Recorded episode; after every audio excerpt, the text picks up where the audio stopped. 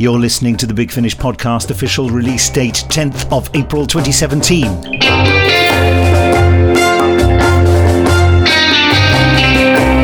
Welcome, one and all. I'm Benji Clifford, Big Finish sound designer and composer, and here I am in Germany.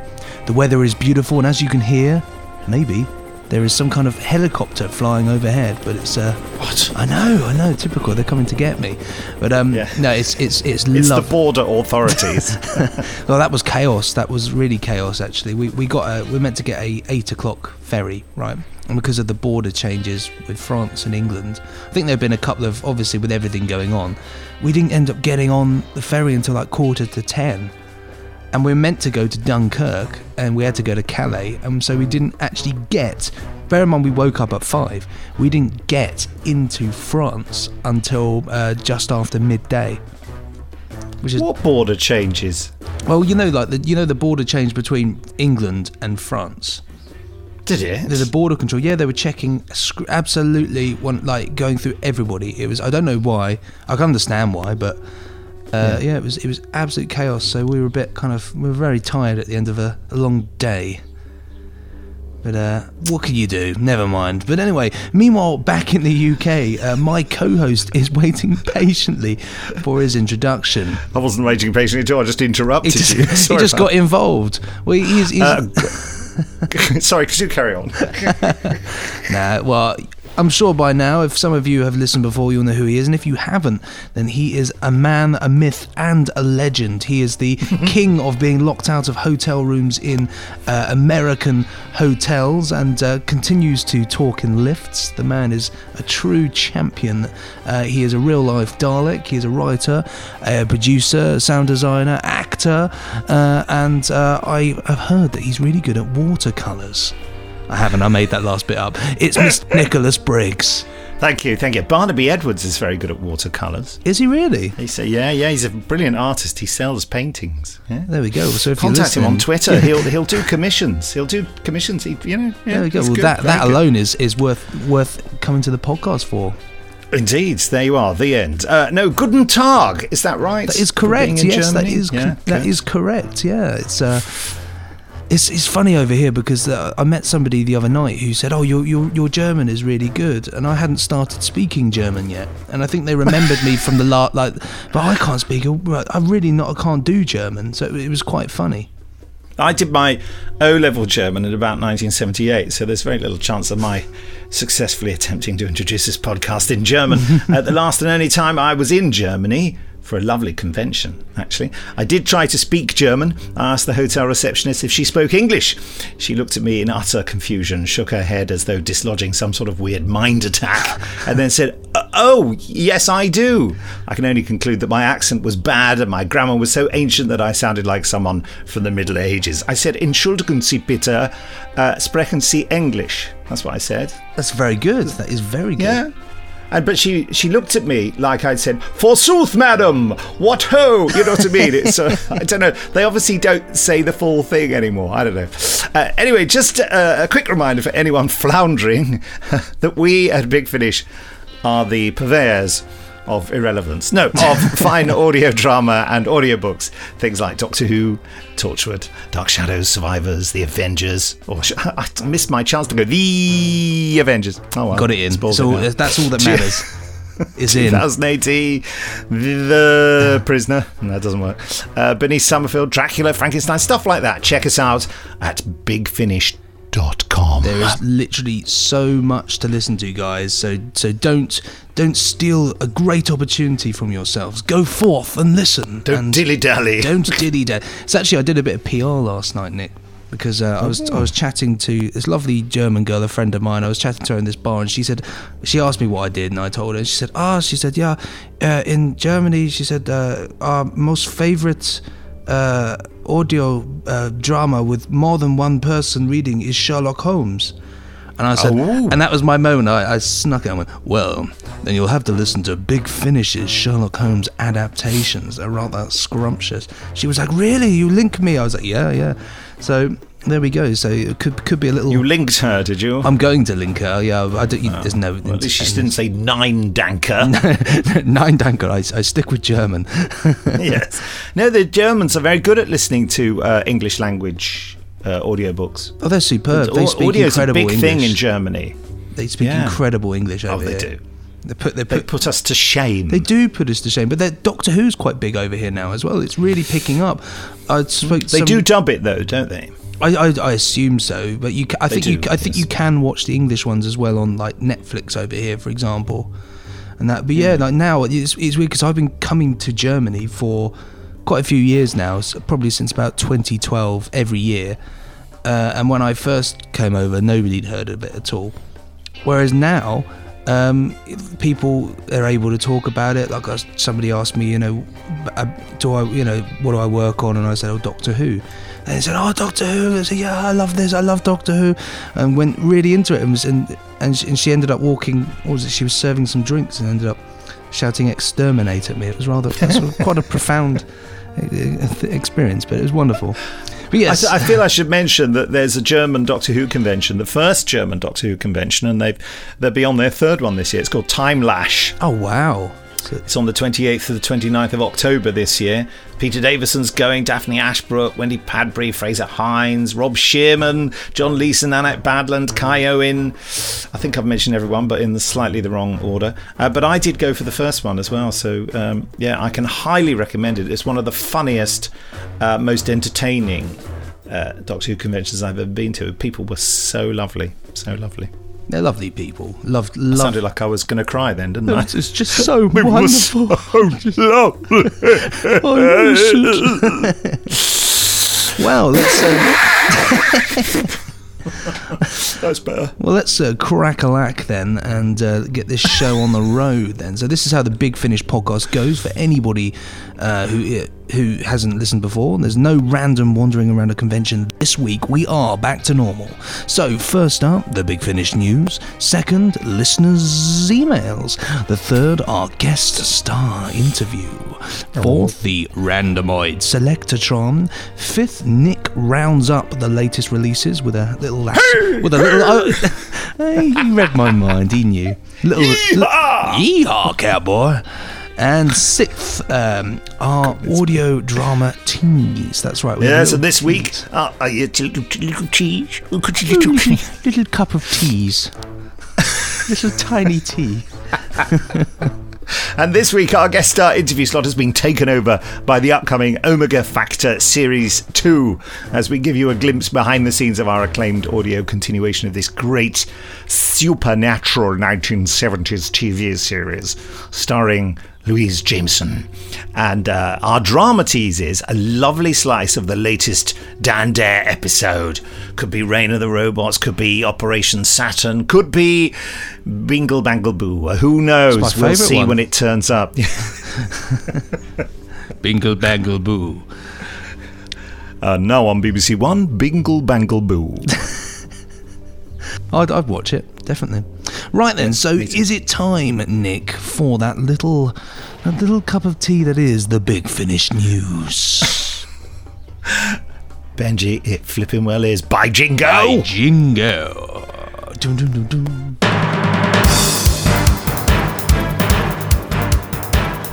This is the Big Finish News. Cue Nick and Benji.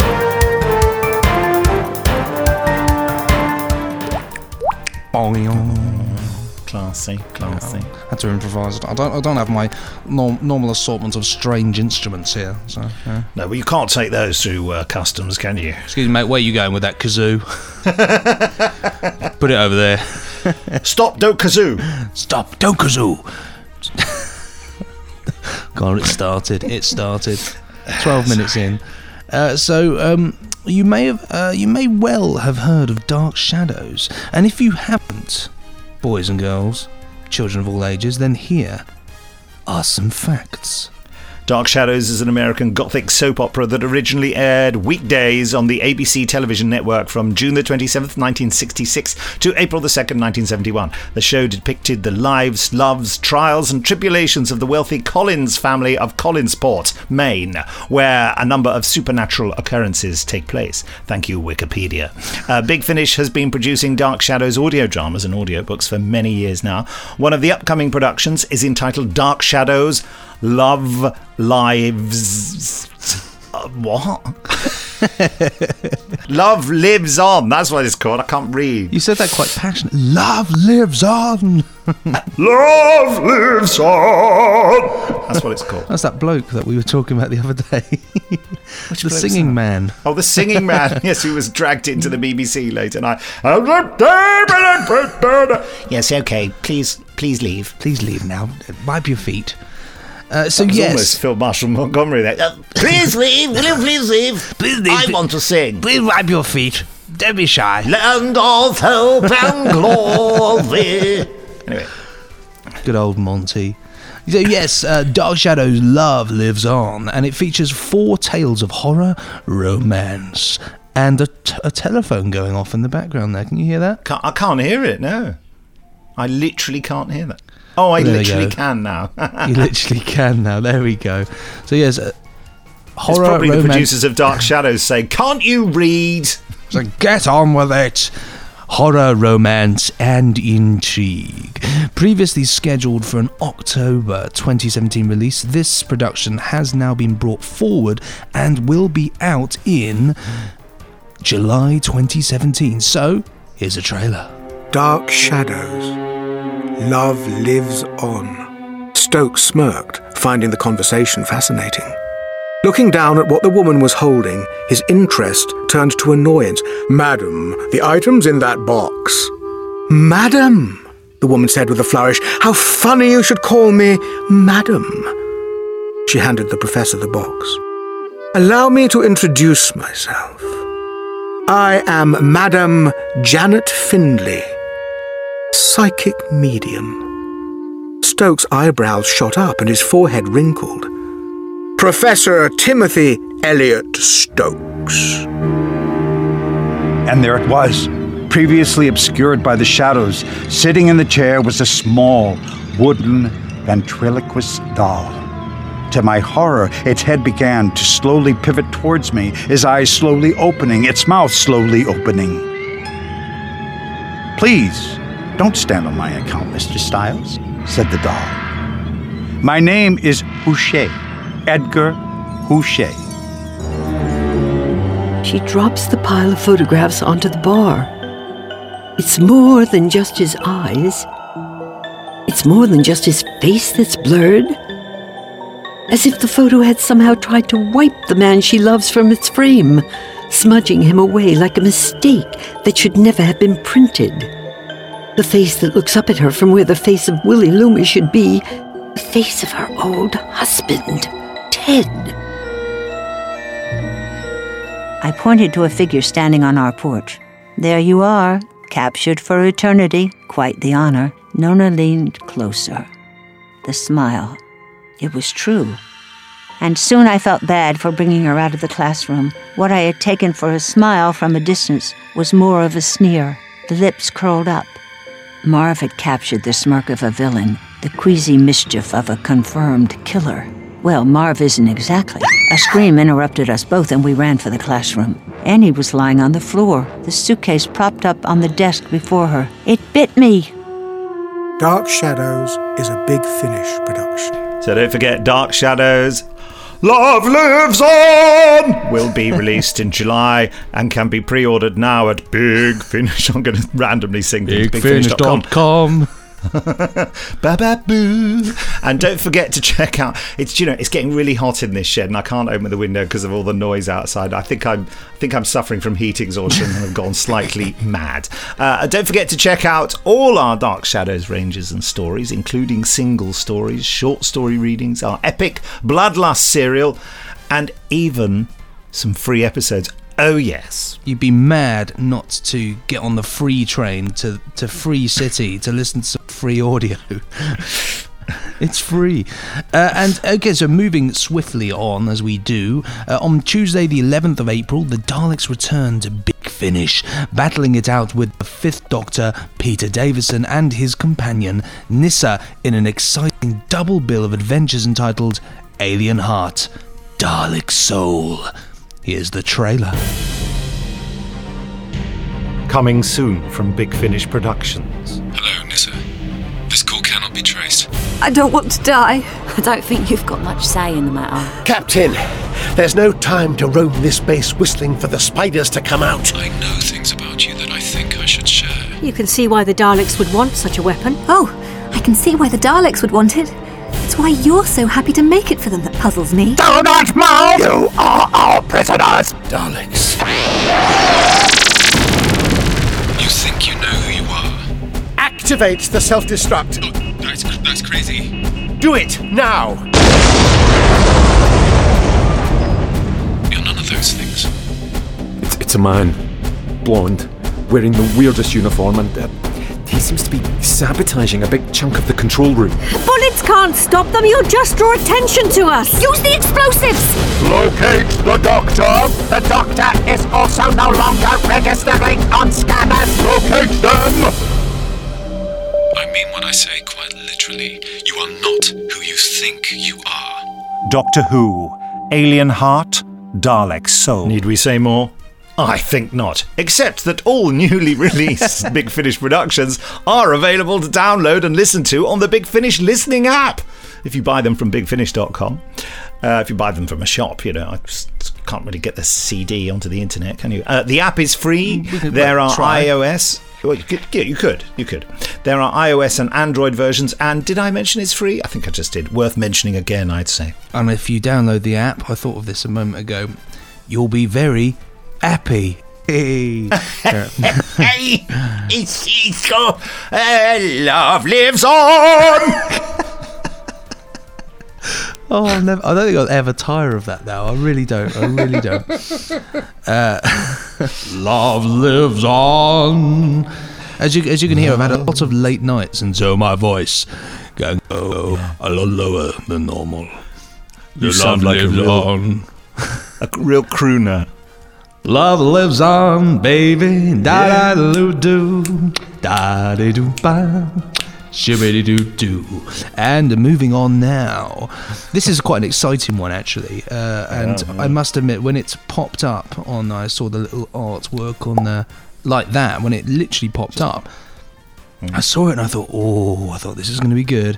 It is none other than the Ninth Doctor Chronicles, narrated by none other than this ear chap, Mr. Nicholas Briggs Esquire, and co-starring Camille Coduri as Jackie Tyler, Nice. and Bruno Langley as Adam Mitchell. Uh, I'm a bit useless. But I've got a thing in my head that goes.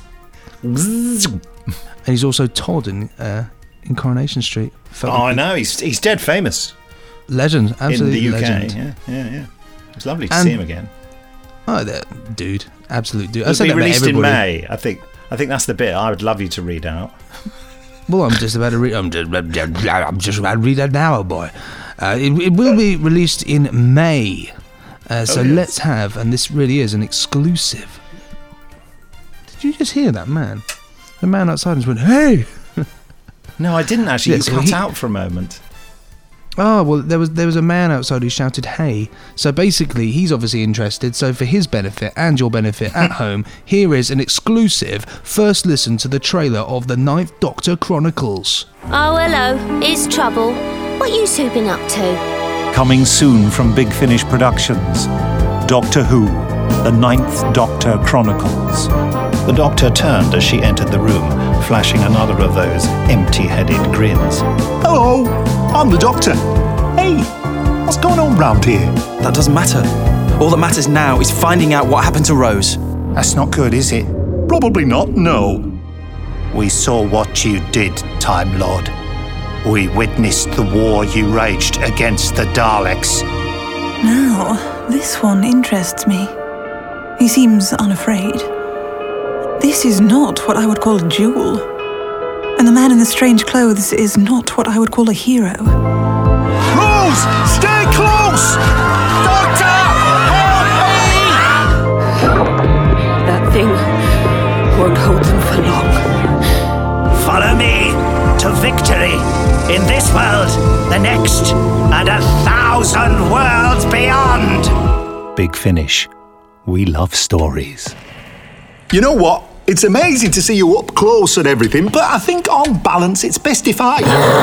Run! The four stories in the release are as follows The Bleeding Heart by Cavan Scott, The Window on the Moor by Una McCormack, The Other Side by Scott Handcock, and Retail Therapy by James Goss. And what else can you tell us about it, Nick? Since you were there, as it were. I was there. I was narrating. I was narrating. I was narrating, milady. Parker, stop narrating.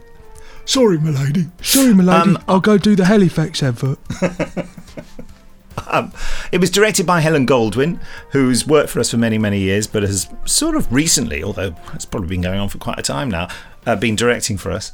And um, uh, I, you know, good honour for dealing with me. That's all I can say.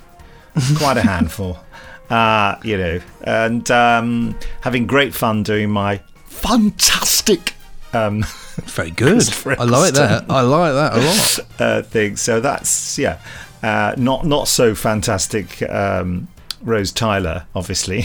Oh, come no on. way I'm going to sound like a 19 year old girl. But anyway, you know, it's a narrated story, but it's great to have Camille there and um, and Bruno. It must have been nice for you to go back as well, to go back to where where your adventure with, with modern Doctor Who started, right right there. You know, it must have been Absolutely. And, you know, even though I think I was only there for two or three weeks to do Dalek, um, I remember, you know, Bruno. Uh, we seem to spend a lot of time with him, but I think that those important memories really stay with you. The brilliant thing is, of course, that Bruno is the star of a British, a really highly rated, popular British soap opera. So even though the thing is, Bruno and I have bumped into each other from time to time over the years, but I said to him, I said, be honest, Bruno, what do you remember about doing that story with us, Dalek?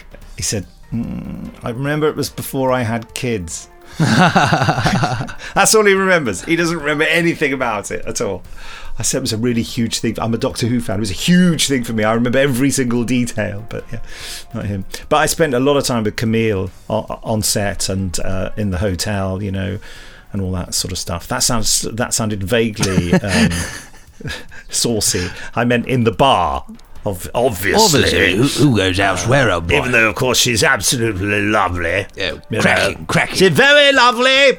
I would have her in my platoon any day. That sounds like Oh some my kind God, of. no. That's it. Just gets worse. Monty's- Move on, Briggs. Monty's taken it too far. He really Yes. has.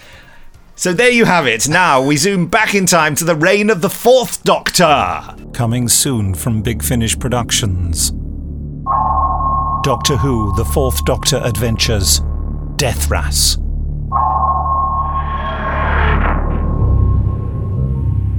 It's a submarine. I'd say Earth. British. World War Two. What the? Don't come any closer. Who are you? Put that gun down, you silly man. We're here to help you. Doctor, take a look through the periscope. That could prove a problem. TARDIS. The one that's currently floating away. There's loads of them coming this way. And worryingly, this Time Lord doesn't have a clue what type of creatures they are. Soon we will have Dethras, and I can at last know peace. Yes, yes, the trailer for Dethras. Uh, just at this point, I feel I must point something out that probably you've been aware of listening to the podcast. Uh, that there have been a few clicks and things on uh, Benji's recording. Um, and so from now on, the rest of the podcast is going to be a bit like deja vu. Benji and I, because because we've actually already recorded this, but unfortunately the recording was unusable. So I don't know. I don't know. Do you, Benji, do you think it's going to sound like going through the motions? I think it is. like, It's yeah, whatever. It's going to be a very strange, mystical affair where everything we say will just feel slightly. I might have done this before. Maybe. Or, or maybe you'll tell me a few facts about something, and I'll have to act again like I'm really surprised that I've never heard it before. Did you know that in Death Dethras? And I'll be like, oh wow, oh Nick, that's brilliant. Oh, superb, superb.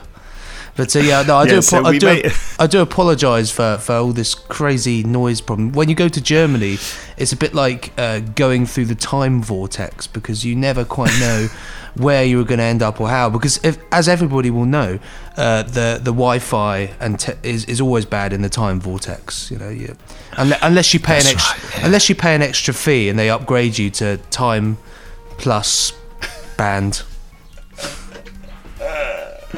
And, and to top it all, my, uh, it's very hot in the shed, and I've had the window open. Now the window's rattling in the wind. It's all just going completely wrong. Um, so yes, we we, we just played Death the Dethras trailer, the Fourth Doctor adventure. Well, in that case, then I, I better fill everybody in on, on what it's all about. Yeah. So, uh, Dethras is by Adrian Poynton and is starring uh, Tom Baker as the Doctor and Lalla Ward as Romana. And it is released on Wednesday, the 12th of April. Nick, you directed it, didn't you? Tell us something lovely about it again. Again for us, first time for the listeners. Yeah. Uh, well, it's got Ale- Alistair Petrie in it. I made the same mistake last time. I wanted to say Alexander. Uh, I think his name's Petrie and not Petrie. Who knows? Who knows? Um, uh, he was in. He, he was in who? Who indeed? Uh, he was in a Star Wars movie. I think Rogue One and The Night Manager. Which starred uh, Tom Hiddleston, um, which uh, last time y- we had to look up because we couldn't remember Tom Hiddleston. But now we know, now And we was- know. yeah. I was calling him Higgleston, actually, wasn't I? It's Higgledy Piggledy Yeah, yeah, yeah.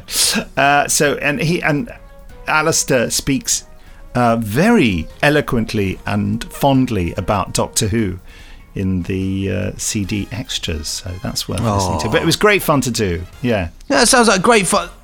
Nick, what you. Oh, you've got the gun out again, haven't you? The ray gun. Right, okay. Apparently, I'm contractually forced to read out the following review quotes.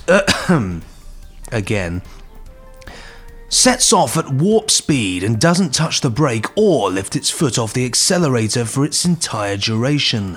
Subverts traditional science fiction tropes and ops instead to pursue a far more intelligent, meticulously planned and detailed approach to storytelling. You need to submerge yourself in the dramatic fury, magnificent characterization and performances, and sublime writing of the adventure. That was from Tim Cundle from Mass Movement. And here's another one for you. Nick Briggs knows how to keep his audience waiting and wanting more, and this box set most certainly does that. The listener is compelled to go along with his new style that Mr. Briggs has freewheeled our way, and it works. It hangs together with no small thanks to the Briggsmeister himself, directing and the expl expl eh, blah blah blah blah. and the exemplary performances of the whole cast, intriguing and disturbing. And that was from Ed Watkinson of Planet Mondas. Yes, that was my blatant attempt at bigging up my recently released production of Charlotte Pollard Series 2. Controversial, unexpected twists, but largely going down a storm. I'm very I'm very grateful, actually. I think it might be a bit marmite. Give it a try. Uh, if that doesn't sound too needy. Uh, see what you think. Um, here's a bit of it.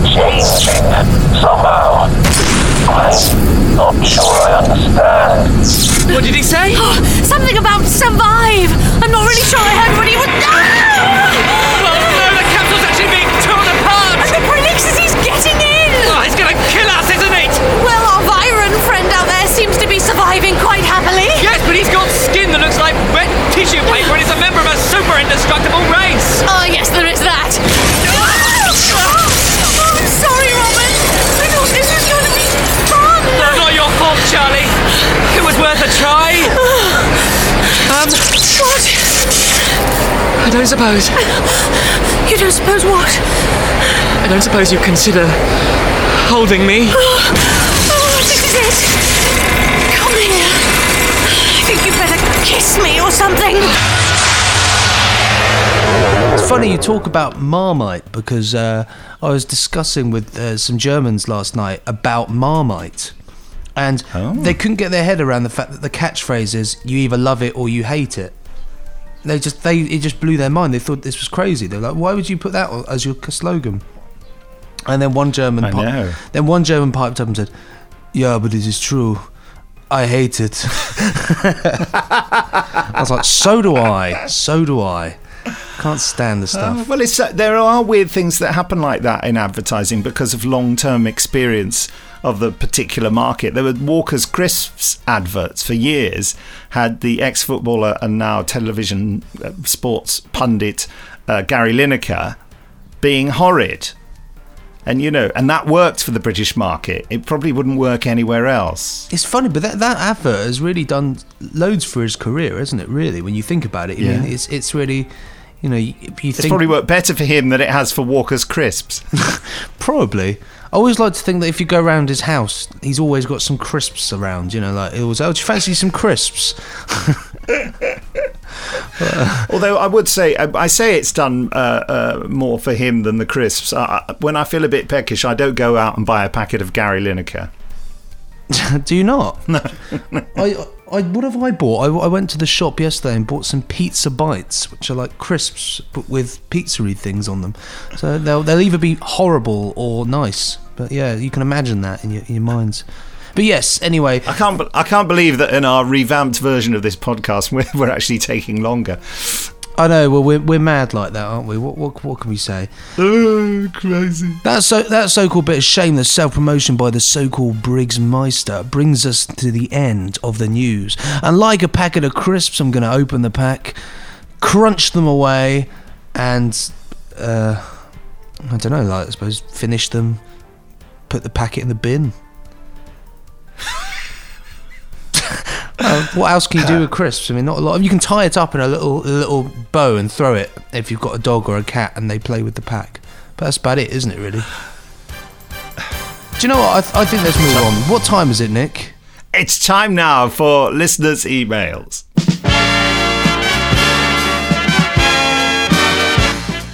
That's right, ladies and gentlemen, and you know what I love an email. In fact, I love several emails. In fact, I'm, I love, as we said yesterday in this rather deja vu way, I love emails so much I'm going to write a book about how much I love emails.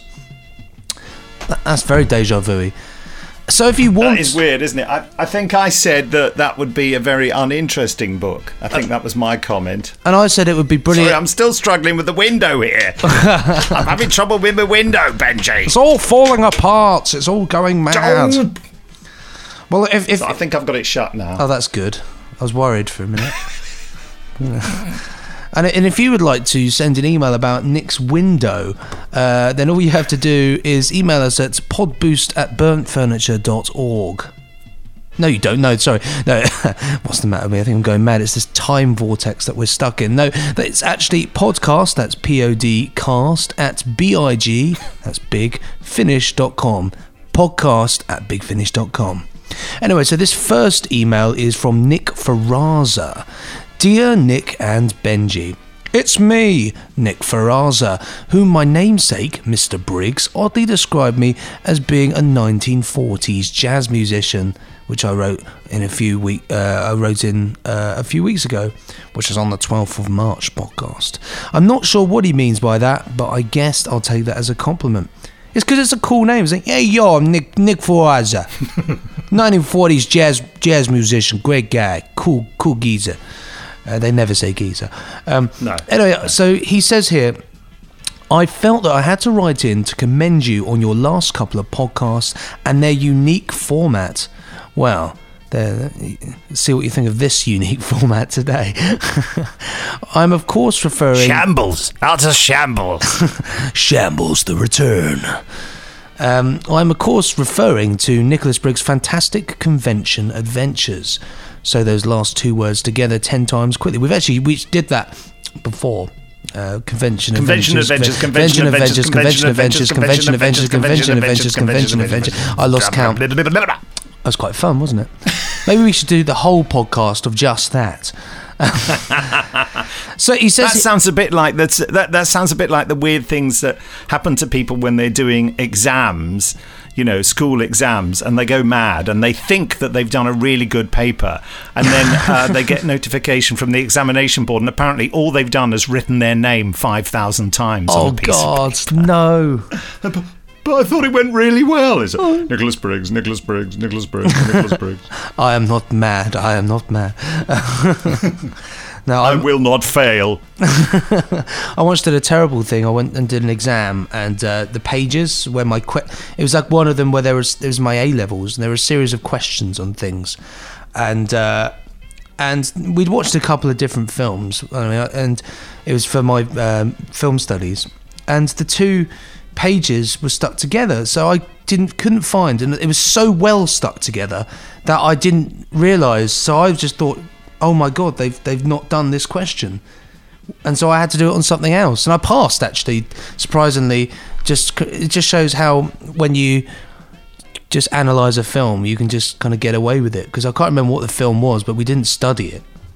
But yeah, but I remember that was my that was. But I remember coming out and thinking, oh, I, I thought, God, that was. I went over that. That was really hard, wasn't it? A really hard one. And everyone was like, No, it was great. Well, we studied that. It was brilliant. It was really, you know. And, I, and then I realised that they'd done the proper Oh, question. awful. Yeah, you can imagine. Those awful exam moments. They they are the most awful things for to put kids through. Oh, they're Exams. hideous. They're I- enti- they are entirely for the convenience of the education system and not for the benefit of those being educated. I thoroughly disagree with them. Not least because I was quite good at them, but but but rubbish at actually the real work. You know what I mean? I was quite good at turning up and faking it in an exam. So I, I have other reasons. I think it's much better to judge children, uh, pupils, students by coursework, or at least have an element of that. I know you have to put them under pressure to sort of see whether they can deal with that, but it is it's entirely for the convenience of not only this is me on the soapbox, not only the the administrators of education, but the politicians, so that they can show uh, results to show that they, their uh, education policy is working. It's nothing to do with the benefit of children. Well, that's, that's my view. Everything's everything's you know about results these days. Unfortunately, you can't do anything without having to show results. And um, yeah, I mean, I, I I don't like the whole stress that you put kids under with exams. I think it's really unfair. But that's that's yeah, that's my view. Because I remember I remember being so stressed about it. And you know, when you're a kid, you just want to go and have fun. You don't want to be swatting It's away. the most horrific time. Yeah.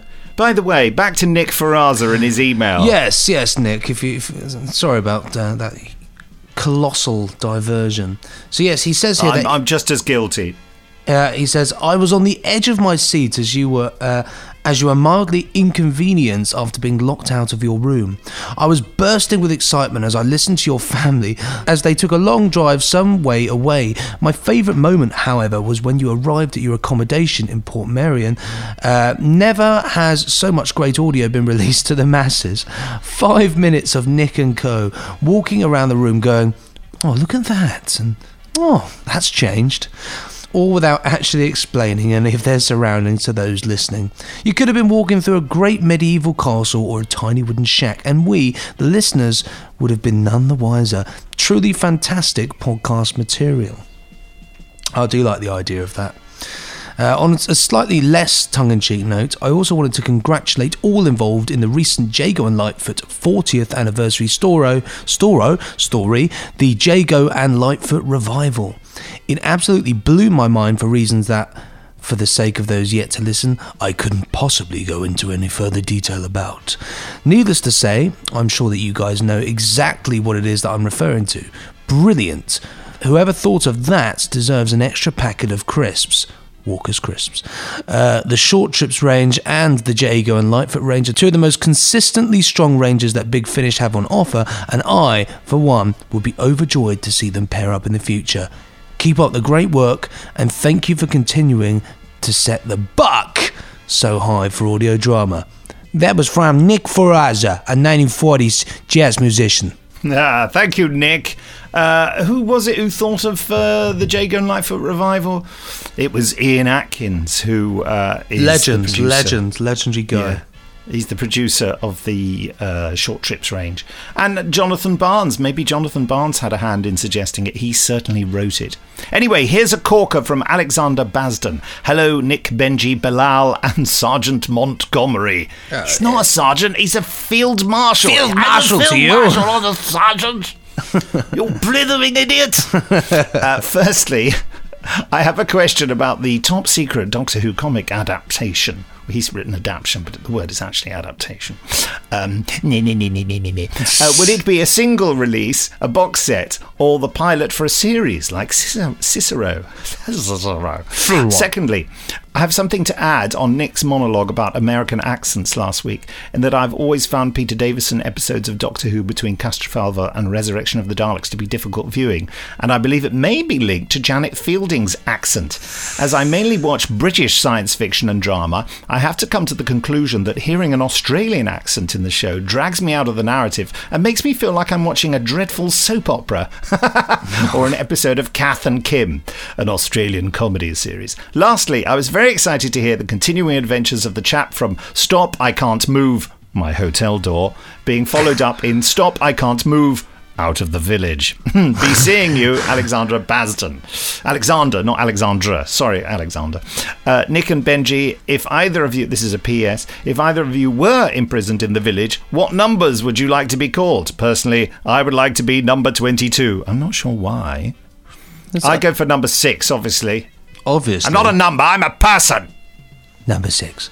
uh, I would go for I go for number ninety nine because uh, it's a great uh, ice cream in England. You can get the ninety nine with a with a, it means it's a it's an ice cream with a flake and uh, it's jolly good, jolly good. So Do you like hundreds and thousands on it? You know, Uh, the I love sprinkly bits? I, as- I love thousands so much. I'll have millions. Terrible joke. Crushed nuts? No, laryngitis. anyway, that's that's an old Stanley Baxter joke. If anyone listening knows what I'm talking about there, um, let me answer the questions that uh, Alexander has asked. Uh, the, the comic adaptation is not a single release, but neither is it a pilot for a series. Ooh, interesting about Janet Fielding's accent. I'm saying nothing uh, because you know if she hears, I'm in trouble. Um, it's very interesting about accents and hearing them in unexpected places. And uh, uh, yeah, uh, there's been quite a bit of reaction to my strange podcasting of just wandering around with a microphone. There won't be too much of that. what we're aiming for is is uh, recordings that go wrong that have to be remounted and. Uh, Yeah, that's it. Benji having to do the podcast after he's done a gig, a late night gig in Germany. So he's a lit. I think you're a little bit frazzled, aren't you, Benji? I'm a little bit frazzled. I'm okay. You know, I, I really, it was quite a fun gig, and uh, well, apart from there was an awful moment for some reason, and I don't, for some reason it escapes me. They decided to have Norwegian food. Um, I don't know What's why. Norwe- is that sort of like raw fish? I, I, I don't know.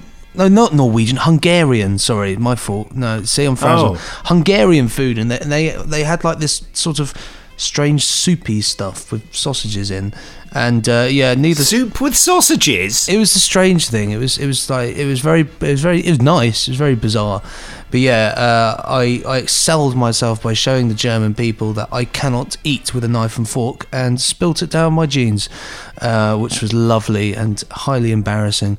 Um, but what can you do? Well, you can't eat soup with a knife and fork, can you? Well, it wasn't a soup. That's the thing. It was like a. I can't explain it. It was sort of like okay, more like a stewy soup with like lots and lots Oh, of okay. lots and lots of bits in it. It was very very nice. It was it was just. Was it a Hungarian themed evening? No, it was just there was just Hungarian food. it was really strange. It's really strange. I'm going. To, I'm doing another gig tonight. Actually, I'm going to a um, uh, a house gig, as they call it over here. They call it a um, oh, can't remember now. I did know it. I've been saying it all week. But yeah, the, the food's always good there, so that'll be fun. Hmm. So yes, that's my that's that's my day. That's my day.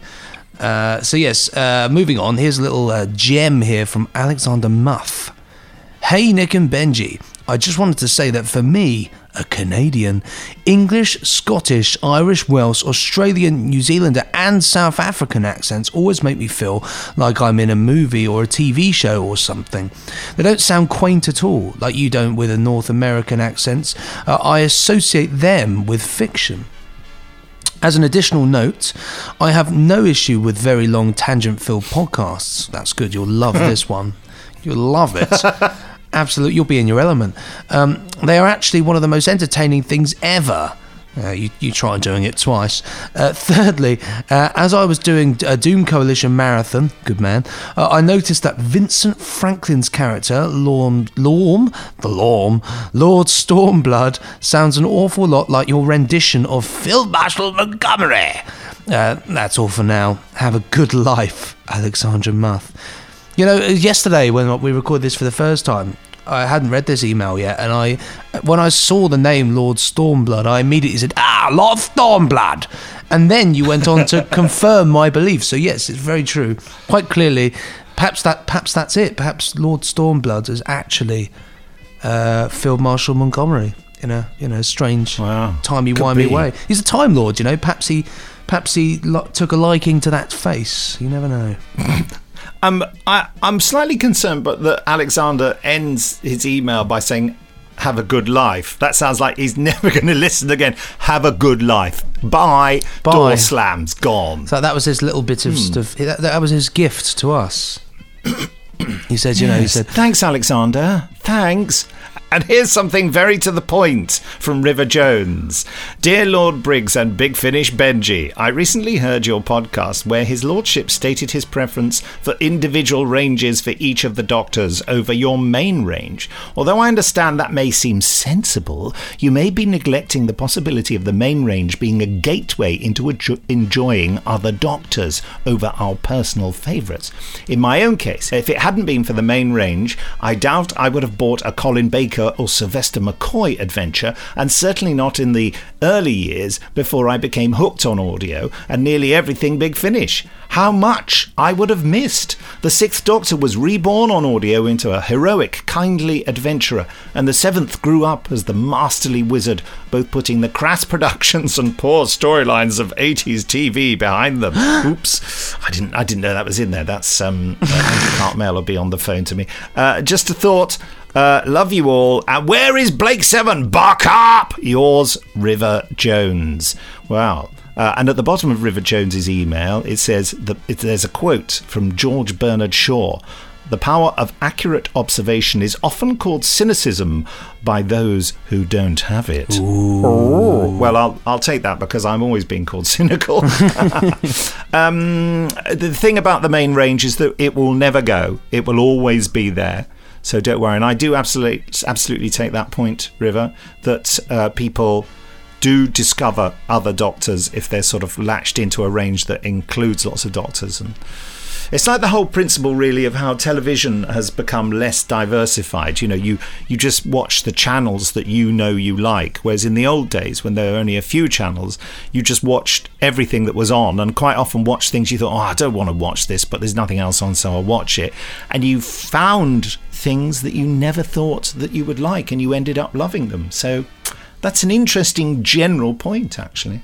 I think that that's the way. That's certainly how I do things. I love finding new things to watch, uh, uh, and and things that, that I never would have. Of like, I, I do a lot of things like you know, like uh, you can buy like network to DVDs and things like that of, of old shows. Hmm. Because I'm of the generation where I, I never saw them uh, first time round. I will genuinely. I, I have done. I've bought things and. Um, having never read, you know, heard of it before, and you end up liking them, and so I think it's very much so. You just you you know be open minded and discover new things, and yeah. Don't know where I was going with yes, that. I've I'm bought just- quite.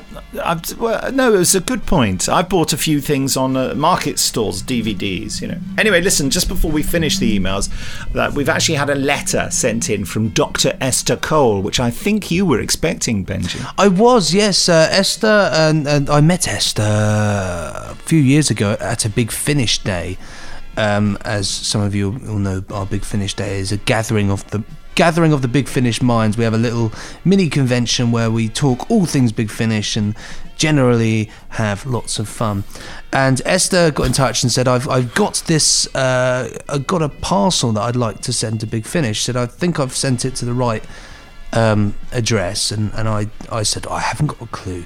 Said, but I'm sure if it will reach us eventually, and it has, and it's here. And E- Esther's a very creative person. She's a lovely person, and she's really into uh, as well as uh, a lot of uh, artsy, crafty things. Uh, she's an amazing singer, but she also loves Harry Potter.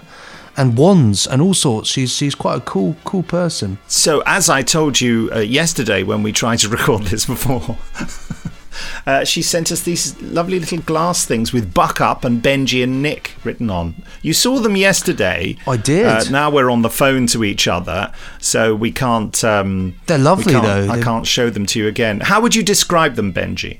Well, I'm colourblind, so I don't know the actual colour, but I assume they're are they sort of blue. They are. bluey, like little glass, the little glass things with uh, with our names on, which looks awesome. And, and Nick, you were saying that, that they'd be great badges or pins, as they call in America. Yeah. Uh, and they also have there's one for there's Benji, Nick, and there's lots of lots of buck up as well, and a lovely bit of parchment, I believe. That's right. Um, I'll just read from the parchment. Dear Nick and Benji, I'm writing to you or uh, on attempt one. Sorry, I'm struggling with handwriting here. Uh, on attempt one of homemade parchment with prototype shop logo. Oh, yeah, on the back there. Yeah, experimental wand makers. Hmm. Um, Thankfully, not with a quill, as that would take ages. Please find enclosed some experimental artwork I have been working on, which you may like to share with your nearest and dearest in case of times of exasperation, inspired by your wonderful podcast. Not the exasperation, I'm sure the items are. I just wanted to let you know I've really enjoyed listening this year, and uh, your antics have been quite entertaining, especially the tangential thought splurges and jaw harp. Although, of course, the jaw harp was absent because Benji didn't take it to Germany because you just can't get that sort of thing through customs. No, they'll, they'll they'll they'll arrest me at the border for that. No jaw harp, Yes. mate. No kazoos, no jaw Possess- harps, no little whistles that go. None of the sort, mate. Norman Stanley Fletcher, you stand charged with possession of a jaw harp. um, you are obviously an habitual criminal. Uh, I also admire the sensitive and touching tributes paid on the podcast to the late, great Sir John Hurt. It really felt like he was part of the Big Finish family, and I look forward to hearing his final performance. Well, since this was sent on the 25th of February, I'm sure you have now. Uh, I look forward to hearing more of your adventures, podcast or otherwise, and will endeavour to say nice things about Big Finish to anyone I meet. Can I also ask whether I have permission to tell people to buck up if I ever get to sell these little glass things at craft fairs? Yes, you have my permission. Kind regards. There you go. That's Cole. the official the official sign there of, of, of Mr. Nicholas Briggs, uh, professor at the Buck Up College of Buxton on Buckley. well, I'm putting that parchment away now. Thank you. Thank you for that, Dr. Esther. And there we have it. That's the end of the emails. And like a bit of parchment, I'm going to write down the, my views on these wonderful emails, uh, roll it up, put a little stamp on it with a, my wax seal, which will be probably something like a badger or something, something sort of slightly strange, or maybe a hedgehog. That's what I'd like. If I had to have my a proper coat of arms for me, I'd like a hedgehog on it because hedgehogs are cool. I like them. I'd save the hedgehogs. Are you a bit prickly? I, I'm a prickly character, mate. no, you know I like hedgehogs. You know you got you got a got a little hedgehog bit in my garden to help the hedgehogs. Um, yeah, I'm just going mad now. Um, so yes, uh, I put my little stamp on it and I hand it to my fair friend, who's a, a the sort of I don't know what he does. He, he he delivers my messages, and he's gone. He's off. He's he's riding off and into the sunset, and that's where the emails go uh, in my little medieval world. Time now for the Omega Factor invasion of our guest star interview slot to commence. Just in case you didn't know, the Omega Factor is a British television series produced by BBC Scotland in 1979. It was created by Jack Gerson and was transmitted in 10 weekly episodes between the 13th of June and the 15th of August. That's in 1979. Uh, we at Big Finish have been making an audio continuation of the tales of Department 7 and their investigations of the supernatural. Oh, yeah. The first series was released to great reviews. Let's hear from the talented team who reassembled to make the second series, which is due to be released this month. There are no spoilers. Well, not too many. No, only mild spoilers. Anyway, it's fascinating. Have a listen. There are things we've seen over the past few months, things that form a pattern. Omega, the last letter of the Greek alphabet. The end. In this case, the end of scientific knowledge. We are asking you to go further than that end, beyond the end, to the Omega Factor, and further. Hello, my name is David Richardson. I'm the producer of The Omega Factor. I'm Ken Bentley, and I have directed the Omega Factor Series 2. I'm Matt Fitton, and I script edited the series and wrote episode 4 Awakening. We do work for you, remember? We are part of Department 7. Certain matters need top secret clearance. Neither of you are quite in that category, the older man replied pedantically. The Omega Factor has been a really interesting one for us at Big Finish um, because it's a program that a lot of us here at Big Finish watched when we were young. Um, it, was, it was broadcast when I was 16 years old. It's a program that a lot of us remember very, very fondly, um, and it was part of our TV landscape. And of course, it only lasted for one season of 10 episodes, um, largely because um, there were some complaints um, from Mary Whitehouse's organisation that it was too horrific, which I disagree with. But uh, yes, it was, it was short lived. It didn't really last long enough to get a cult following, to get, to get a big cult following like, say, Blake Seven did or Doctor Who did. What it did have was that, that lingering affection that stayed in a lot of viewers' minds. Um, so what was interesting was going into doing it on audio was it was a rare occasion where we were actually making something that didn't have its own fan club. For example, it did it didn't have an organisation based around the fact that um, everybody in that organisation had watched and loved it. Um, so we went into series one, did the very best we possibly could with it. The one thing I, I very firmly remember about the first box set was was um, being very keen to find out how it would be received because uh, at the time it was unlike and, and really still is unlike anything else we really do at Big Finish.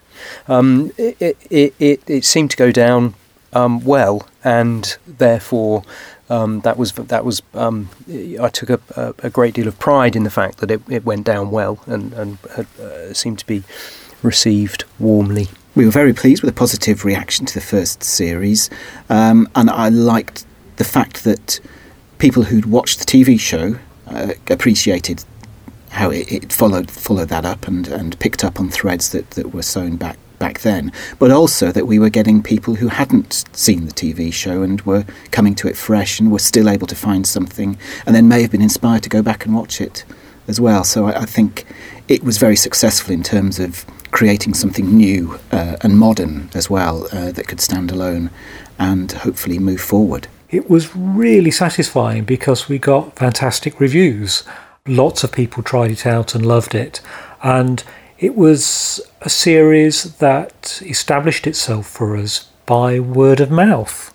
And from that word of mouth, more and more people tried it, and that seemed to grow. And then to cap it all, it was nominated in the BBC Audio Awards. This the second episode, "The Old Gods" by Phil Mulryne, um, made it to the final three. So, um, in a very what seemed like a very short space of time, um, this new project actually became quite a success story for us at Big Finish. Tom Crane, eh? He went a bit loopy in the end, by all accounts. You know about him? We keep tabs on all our ex employees and consultants, although he was always harder to track than most.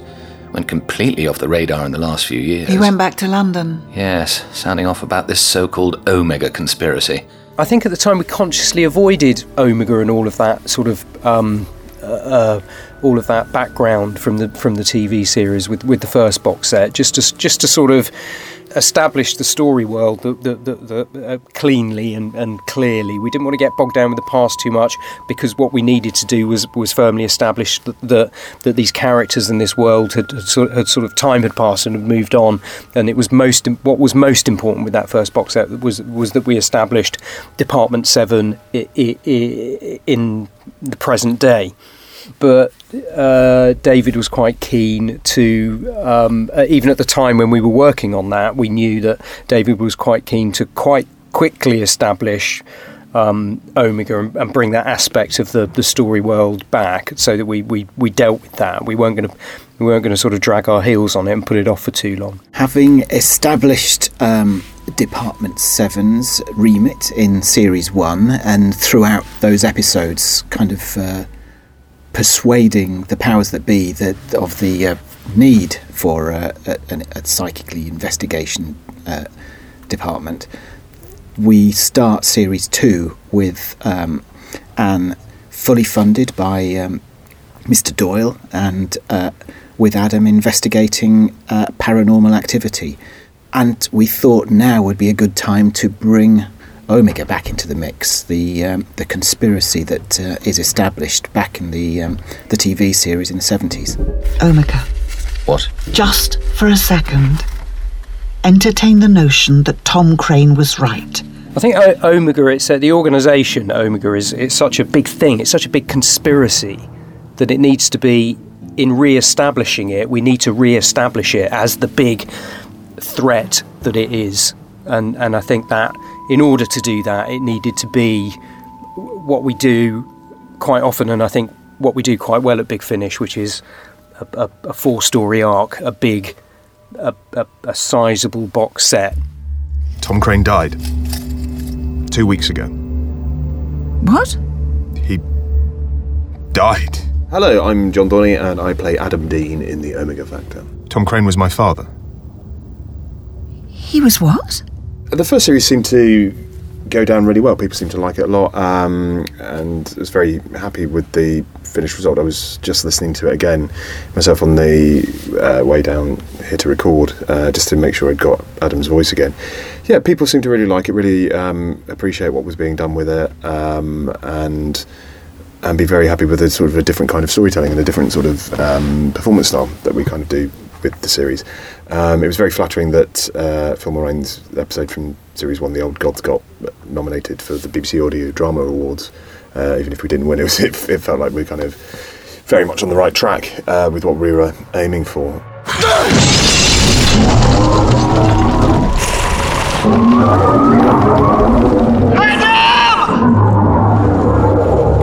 I think it's being pulled back. You made us.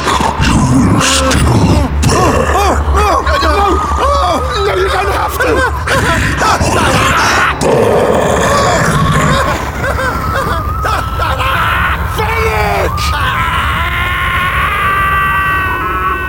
One of the things I'm most proud of with the Omega Factor actually is um, casting John Dorney as Adam.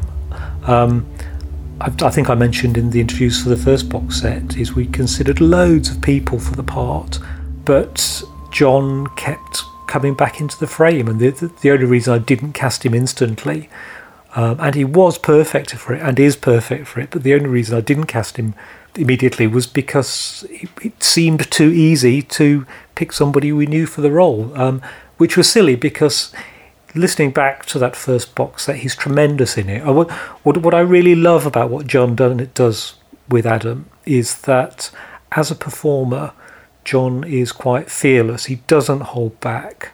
He doesn't. You don't have to coax things out of him.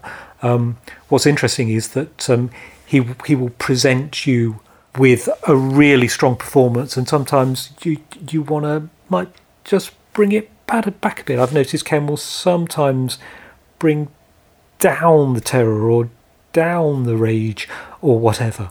But um, it's so what's so wonderful actually is to be offered that. You know, it's not a case of Ken is trying to coax all of those elements out of John.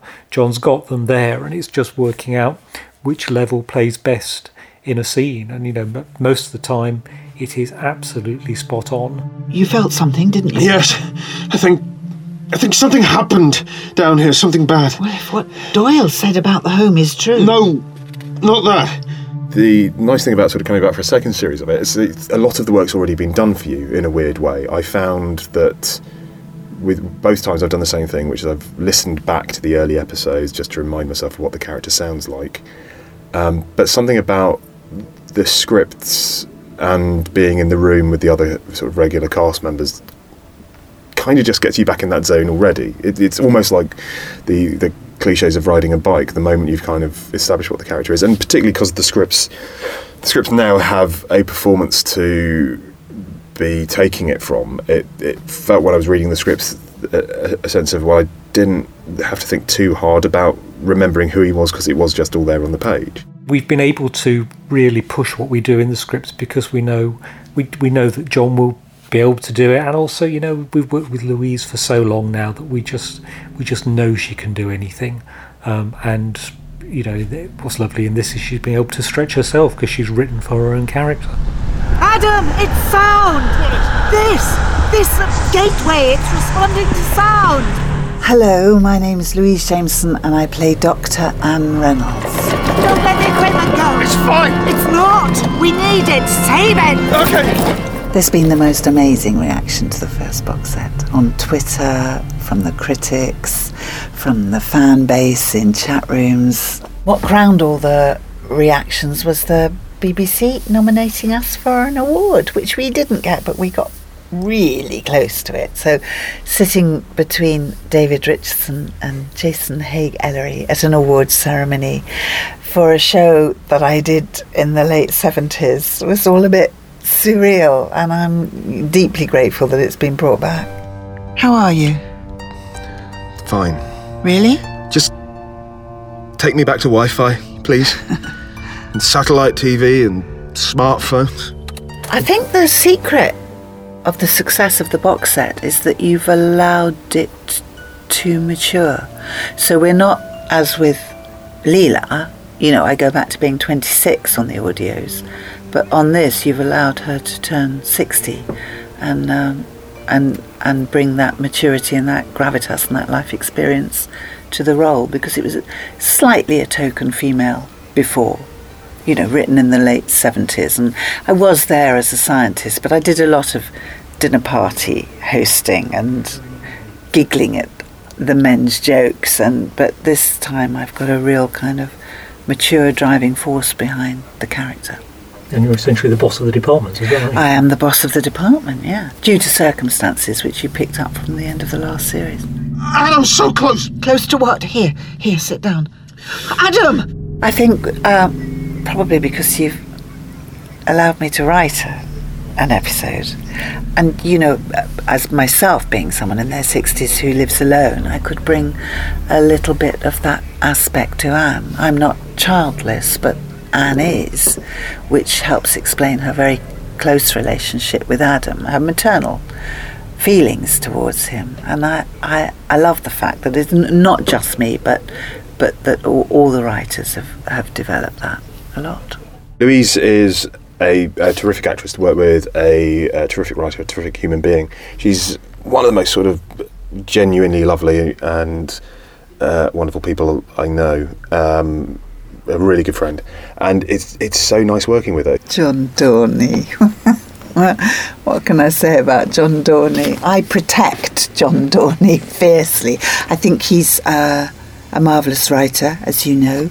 And what he's loving about this series is that he has absolutely nothing to do with the writing, that he's just coming in as an actor. What did you say, those last few words? There is only darkness. I see nothing. I fear nothing. That's not reassurance, that's a command! An implant! It's you that opens the door, Reaver! You're the one letting it in! And thanks to all on the Omega Factor who contributed. Just in case you needed an extra tease of this brilliant series, here's the trailer. Coming soon from Big Finish Productions The Omega Factor, Series 2. I will not be afraid. My mind is the path through which fear enters the world. Help me! And someone walks straight through her. Look, there's something wrong. Something evil. Has been a change. No, sir. They're both stable. Let me introduce Edward Milton, I remember. You're an MP now, aren't you? Dr. Wyatt. Dr. Reynolds. Let the angel tell thee.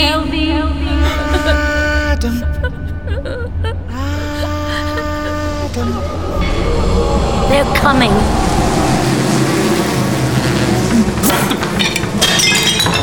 Stay back! There's something wrong. I can feel it. Fear nothing. Reaver, what's happening? What is it?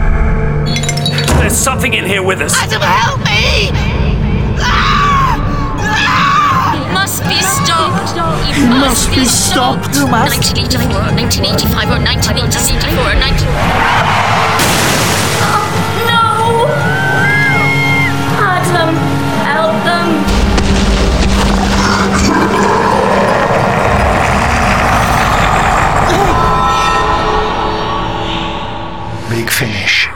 We love stories.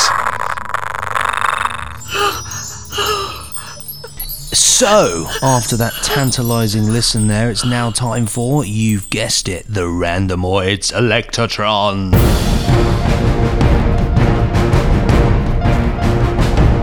Yes, that's right. Uh, it's, it's so popular that if you type uh, randomoid into Google, it will actually finish the sentence with Selectatron. So that just shows how great it is. So yes, it is time for That's us. only on that's only on your computer though, because Google reacts to what you do. It's very true. I, well, my Google's got better taste. I hate than to every- burst the bubble.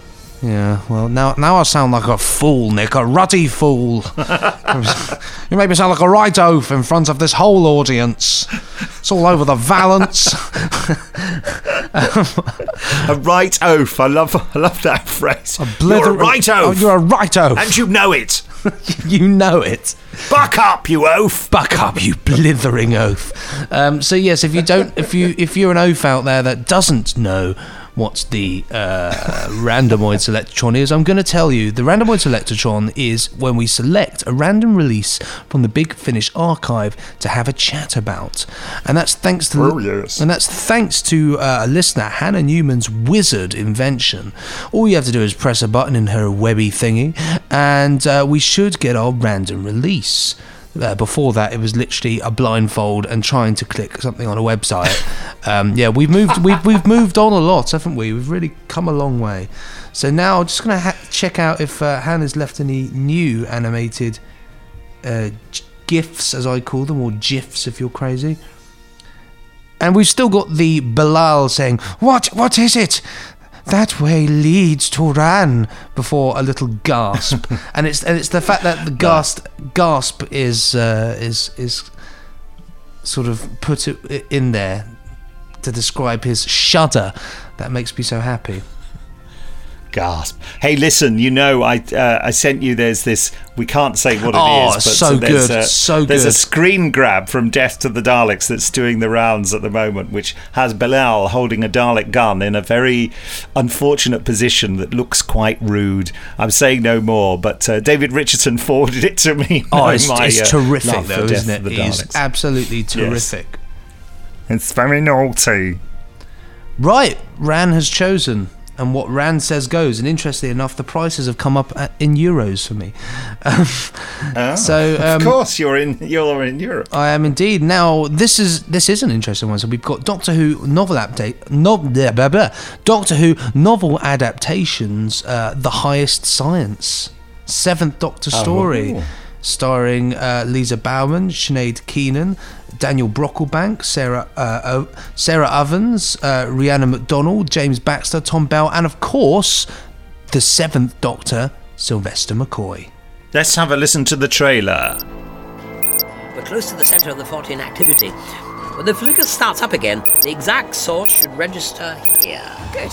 And all the bleeping can stop and we can do something interesting. When do I get to meet some monsters? Never, hopefully. I think you may have spoken too soon. A couple of giant tortoises over there. Still, maybe they're friendly. Chelonian! Not friendly. Uh, when you've been a soldier as long as I have, you can smell parasites from the other side of the black hole. Forward! Uh, we shall crush the spineless fleshies in our mighty claws. Oh, you're Shellducker. My mother used to say you had scaly green skin and terrible halitosis. Really? It seems the reports of my breath have been greatly exaggerated. Second pilot, report the success of your attack immediately.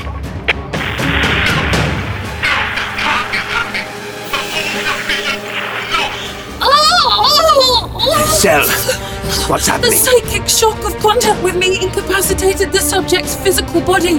The mind has now shielded itself. Then break through the shield. I will try, but it is strong. I must know. The highest science. Ask it about the highest science. Wouldn't it be best to leave well alone? Mighty civilization brought down by terrible discovery. I know there are loads of versions of the Sakkrat myth, but that's a common factor in all of them, so maybe just forgetting about the higher science would be a good idea? I'm afraid I can't just ignore a Fortean flicker. I suppose not. Although sometimes, Doctor, I wish you wouldn't treat the universe like it was your own personal responsibility. There we are. This was um, this was written by Gareth Roberts and adapted by Jacqueline Rayner. Uh, Jacqueline has been a long-time contributor to Big Finish, a brilliant writer. She uh, works. I think she's the script editor on Jago and Litefoot. She used to be our executive producer for the BBC as well, back in the old days. Yeah, and uh, Gareth Roberts, well, a phenomenal talent. Uh, done all sorts of brilliant things. Absolutely hila- hilarious, hilarious guy on Twitter. Actually, always, always making me laugh on there. Very good. Him and Clayton Hickman. Hilarious stuff. Legends. Legend, uh, uh, yes, and produced by Cavan Scott, who was producing some of these for us. And he's a lovely guy too. We love Cavan. It's about time we had uh, we interviewed that cheeky chappy on the podcast again. I think if we can cook up a reason for it. Um, so yes, this is one of the uh, novel adaptations of the old novels of Doctor Who from the nineties, I think, and. Um, very popular. Uh, this one was very popular. Um, I think there were very good sales for it, but uh, the as people have commented on endlessly, why are we stopping doing them? Uh, the novel adaptations because they've um, they've sort of trailed off in their sales, which is just bizarre because anecdotal evidence suggests they're massively popular because of the people writing in and complaining that they're being stopped. But anyway, so unless you go on a massive spending spree out there, nothing can be done about it. Well, not not in the short term. Maybe we can sort something out. Rustle something up. Rustle something up. It's it's highly recommended. This has got the Chilon- Chilonians. Did you pronounce them Chilonians? I can't remember. But they're big sort of tortoise turtley type things. Yeah. Uh, very exciting. I wasn't uh, present at the recording of this, and uh, my only credit on it is as executive producer. So I would have uh, seen the storyline and uh, had a little nose around the script and looked at the cover artwork. I was going to say it's got Benny Summerfield in it, who Yeah. is uh, an awesome uh, original book character from from. She's sort of just become. A, she's a huge character in her own right. Does lots of different things. Uh, got some amazing spin-off uh, Bernice Summerfield uh, box sets as well, which are really cool. We're so lucky to have had Lisa Bowerman with us all these years playing Bernice Summerfield. Um, and, you know, Lisa uh, has gone on to direct a lot for us. When I became executive producer, I was very keen to get other directors in. And uh, I noticed that on Gary Russell's original list of potential directors, Lisa was there, but he'd never actually got her to do anything. And I thought, hmm. So I phoned her up and said, Would you like to do that? And she said yes. And then. Uh, away she went. I think Nigel Fairs gave her her first opportunity in Big Finish, so that was. Um, I think that was coincidental. I'd already decided to do it, and Nigel, doing uh, Sapphire and Steel at the time, had come to more or less the same conclusion. Well, exactly the same conclusion. So it's brilliant. Anyway, there you are, the highest science. I think uh, Ran has served us well this week. Ran has served us well. He never he never lets us down. You know, he's very. You can rely upon Ran to, to give you a good time. Uh, it's always random, and that's and that's where he gets his wonderful name from. Really, you know, Random Ran, Ra- Ranners as well. All right, there, Ranners, mate. Good old Ranners. Uh, so that is it for our good pal Ranners. Cheers, Ranners. You've been a diamond, mate. Uh, you're off on your way. It's closing time now, mate.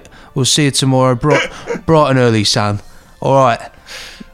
Look up. What's that? Mine, there you go. It's my favourite. Mine, there you go, son. Ma- Mine, there you go. Mine, there you go. Sounds like a threat. Mine, there you go, son. dear, oh dear. So yes, that was Ran. Cheers, son. Uh, so, as the podcast zooms headlong towards the spatio-temporal equivalent of a brick wall, that's what the podcast feels like, really, uh, with all these difficulties. Uh, although I, I feel we picked, we I feel I feel like we picked up momentum, and I feel quite good about that. So, yes, we bucked up. We have bucked up. Uh, so, yes, here is Nick rounding up with his lasso the latest releases. Yeehaw! If you subscribe to the Big Finish newsletter, you can download the first episode of the first series of the Omega Factor for free. Go on, have a listen to From Beyond. It's a corker. The Jago and Litefoot Revival Act 2. It's Doctor Who Short Trips with a Difference. Chris Benjamin and Trevor Baxter perform the story featuring the 10th Doctor. Dan Dare Volume 2 is out there in space. Go and grab it before the Mekon hovers by. Classic British space opera with a twist. Highly recommended. A preview segment is coming up any second now. Reign of the Robots. Oh! Charlotte Pollard Series 2 getting great reviews. Plug, plug, plug, plug, plug, plug. Uh, the Edwardian adventuress who once travelled with the 8th and 6th Doctors is back in terrible trouble in a deeply disturbing no holds barred race against the clock. TikTok. TikTok of Doom. Uh, Torchwood Visiting Hours, Kai Owen and Nerys Hughes, worth another mention, I thought. So too, Jack Gerson's audiobook thrillers The Fetch and the Evil Thereof, read by Barnaby Edwards and Carolyn Seymour. There's more, but there's no time left. Ah! Nick? Nick? I'm okay. Oh, thank God! Thank God! I was I was about to revive you with some strange bowl of liquid where you can't see me, and I start pouring it on you to get rid of fungus. Um, w- wonder what story I was referencing, and it wasn't the one you were expecting. That's the beauty, is it? Yes. they will take him to the Daleks. Oh, that's that's so good. my my favourite is that little I can't remember anything that Wester said in Planet of the Daleks. What did he say? Uh, Jo, Jo. mo- yeah, mostly. I will, I will distract the Daleks. I can't. No, he doesn't. I can't really remember anything really. But, he, but despite the fact that he does talk an awful lot, he does. Yes. I just love that bit when when Wester arrives. Uh, she she just comes over like, "Oh, this is my pal Wester," and everybody flinches to like attack him. she's like, "No, he's he's all right." Just love the side of, "Ike, you've just hit my friend, Doctor." Uh, That's almost like Bellal, though. You know, the third Doctor. He, uh, he when when Sarah says, "Oh, you know, But and he's kind of like, and he points the Dalek gun at them, doesn't he? Sir, who are your shining friends? Who your who your shining friends? oh, love him, love him to bits. Good old John. Uh, so Uh, yeah, so Benji, uh, could could you sum up the podcast in one shortish, pithy sentence, or not? I can try, yeah. So, one shortish, pithy sentence. Okay, so this podcast is a German, dark, shadowish shambles of the highest Charlotte Pollard kind. Uh, and what I want you to do of that that in that sentence is in between a few different words. I want you to add uh, brackets, click, brackets, pop, so you understand. Oh. Well, well done. Knockout. Right. Knock- uh, time to say goodbye. Knockout. Knockout. Mind how you go. Knockout. Mind there you go. Knockout, son. Buck up. This this podcast will eventually just be a sequence of really lame catchphrases, won't it? We won't actually say anything useful. Hey man, catch. It'll be ca- hello and welcome to the Big Finish podcast. Knockout. Buck up. Knockout. Back Stop up. Cash back. Oh, there you go. Back of the net. Back of anyway, goodbye. Yes, ciao. Goodbye. Auf Wiedersehen. It's in time to join Dan Dan, the reign of the robots. Spaceships away. This is Colonel Dan Dare of Anastasia calling any Earth relay. Come in, please.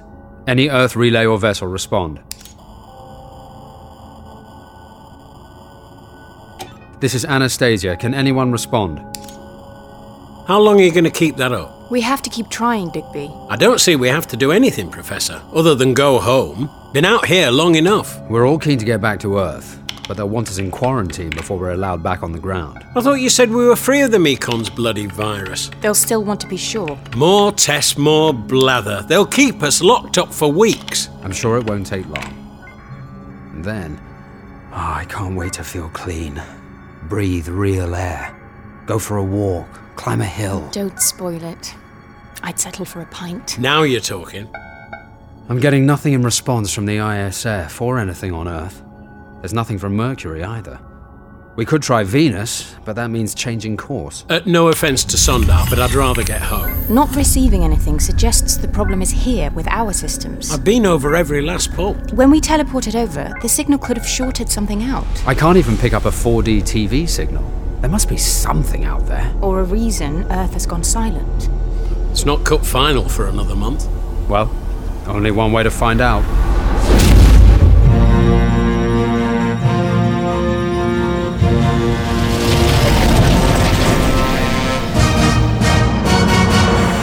Dan Dare, Reign of the Robots. Dramatized for radio by Simon Guerrier.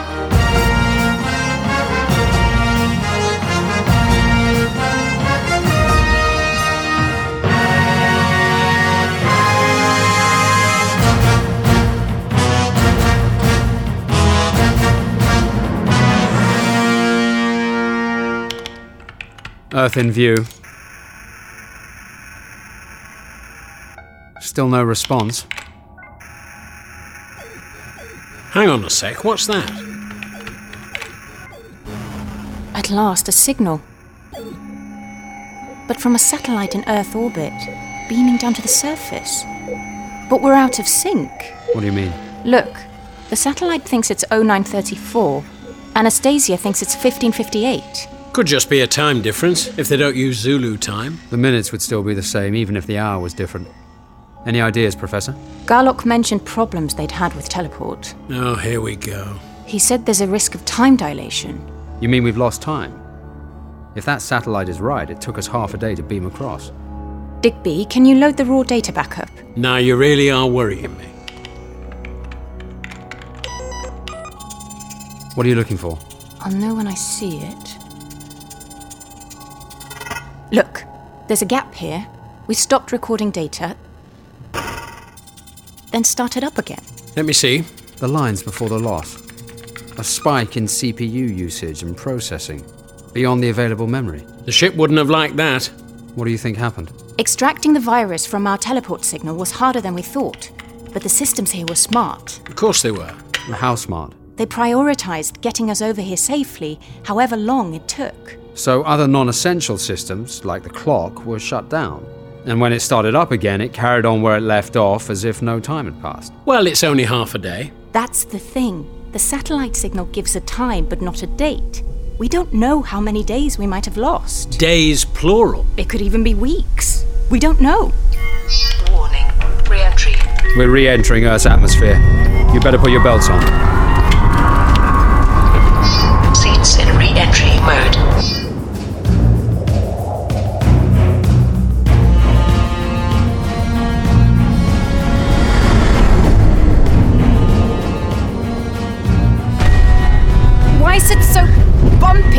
I have to bring it down on manual.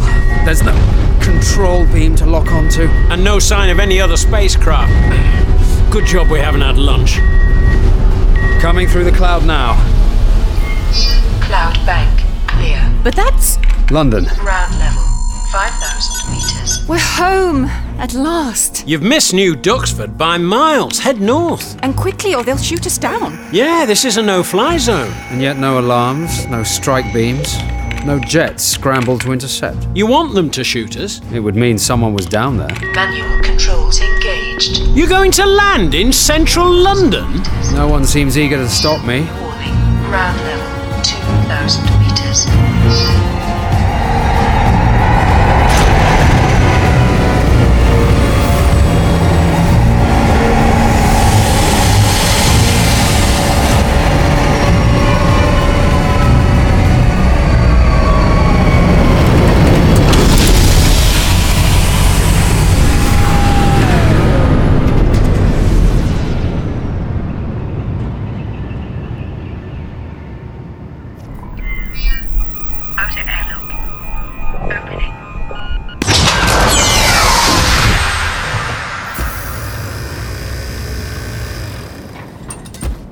We'll get a parking ticket.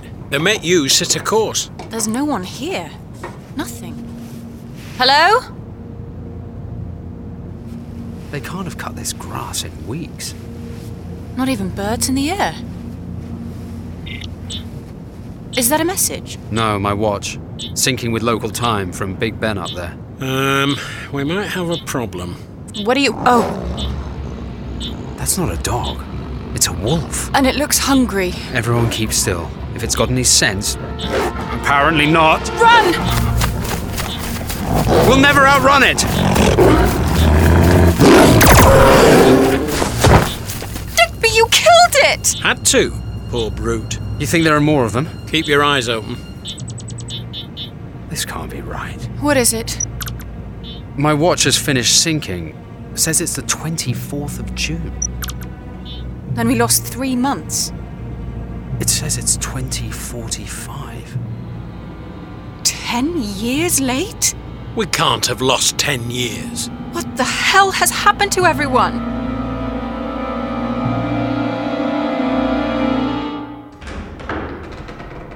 Is this really the time for a tour of the Palace at Westminster? Parliament keeps records. Whatever the catastrophe, someone will have written things down. Maybe on computers, which probably won't work anymore. That's the spirit, Digby. This is the central lobby. Commons is that way, Lords through there. I had a tour here once. Doesn't sound much fun, having to sit through the posh knobs jeering at one another from their padded benches. Digby. You know I'm right. Bunch of jumped up public schoolboys. I was at school with people who went into politics. Like I said. Oh, some of them were good sorts. What is it? I thought I heard. That's not a wolf. It might be security. Let me do the talking. Old school tie and all that. A robot? You must have outsourced security. Specimens will identify. Specimens? I'm Colonel Dan Dare of the ISF. This is Professor Jocelyn Peabody and Lieutenant Albert Digby. You think we should bow? Specimens will surrender or die. We best do as it says. Take us to your leader. Specimens will follow. After you, sir. That's awfully kind. You said this leads to the House of Lords. That's right. It's. Oh, God. Robot, did you kill these people? Specimens will surrender or die. Poor bloody wretches. This isn't security. So what is it? An invasion? Then what happened to the people of Earth? They can't have killed everyone. Specimens will follow. I'm not going anywhere until you give me some answers. Specimens resisting. Specimens must die. You've always got to push it. Get down, both of you. Bugger, the armor's too strong. Run! Specimens must die. Get out of here, both of you! Specimens must die. There! The neck! Where there's a gap in the armor! That's what I was aiming for! Specimens must Good shot, Professor. Still coming. It's only a reflexive response. Peabody, come back! I want a better look at this thing. If the Earth has been invaded. Bloody hell, there's hundreds of them. Let's get out of here, Peabody. Your investigation will have to wait. The state of those bodies. This must have been going on for years. Where did these robots come from? Who do they belong to? There was talk about the Americans developing androids for space work, mining asteroids. Questions can wait. Right now, we need to get to the ship. But that's across Parliament Square, which would leave us out in the open. And there are dozens of those things now. Any ideas? Not getting shot. Robots are moving around the side of the palace. They're going to outflank us. They're smart. Thinking strategically. A little knowledge can be a dangerous thing. What are you doing? We need that gun. That's the point. If I can get into the settings. Right. My gun will now fire at regular intervals, so we leave it here while we run for it. But the moment we're out in the open, They'll have to make a choice us or the gun. And if we don't shoot at them while we run, they'll prioritize the gun. You reckon? hey, you can stay here if you like. No, I'll follow you, idiots. If you'd only done as the robot had said. Never been good at taking orders from a robot. Peabody, when you're ready, Right. let's go. Is it working? Don't look back. Keep going. Ah, that didn't sound good. It for my gun. Almost there. Good thing we kept the door open. Get it close. Start the engines. Let me get my breath. Um, perhaps we shouldn't have left the doors open. What? Specimens will surrender or die. Smarter than we thought. They're not. Whoever programmed them is. This time, we surrender, right? The robots. They're all lining up. That's one hell of a firing squad. It's a welcome for some VIP, more like. I'd a guess whoever's in that air car. Finally, we'll find out who's behind this. All units, salute the Supreme Leader. Oh no. Of course. Not the bloody Mekon. It's him, all right. Now it all makes sense. Dan Dare, you are meant to be dead. Sorry to disappoint. You have not. Welcome back to my planet Earth.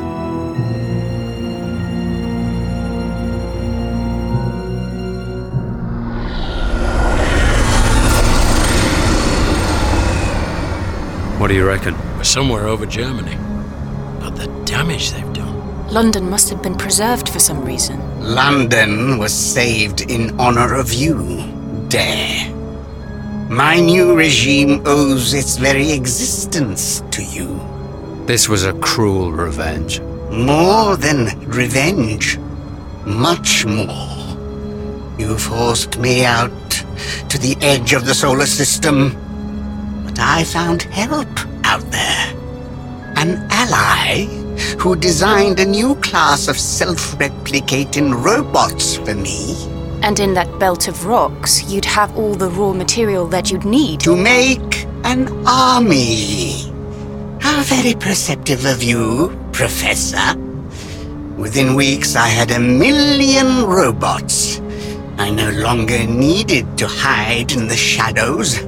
Now, see my great kingdom.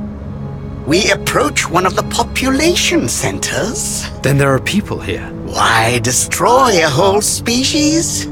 Humans have a striking ability to adapt to new conditions. Understanding that is the purpose of our research You're experimenting on people. There is much to learn. The variety of your environment. Your own scientists classified nine distinct biomes on Earth. Your species adapts to each one. Take us lower. We relocated people from the cities into population centers such as this. A more efficient system of habitation than your random sprawl. There must be tens of thousands in this complex. And hundreds of robots, too. Look, they're making them cart great rocks around. They're slaves. And it's so cold here. This is an emerald biome, with winter freezing. Even in these conditions, a statistically significant proportion of you survive. You're making people freeze to death. For science. But what are you actually studying? There are more efficient ways to measure human endurance. Mine is a grand scheme of study. As I said, this is your doing, Dare. You, humans, defeated me, so I must understand your power.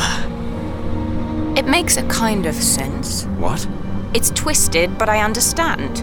A systematic study of man. I'd like to see the results. There. She adapts to the new conditions. Prof, you're not cozying up to old green bonce. We have to fight back. He's already conquered us.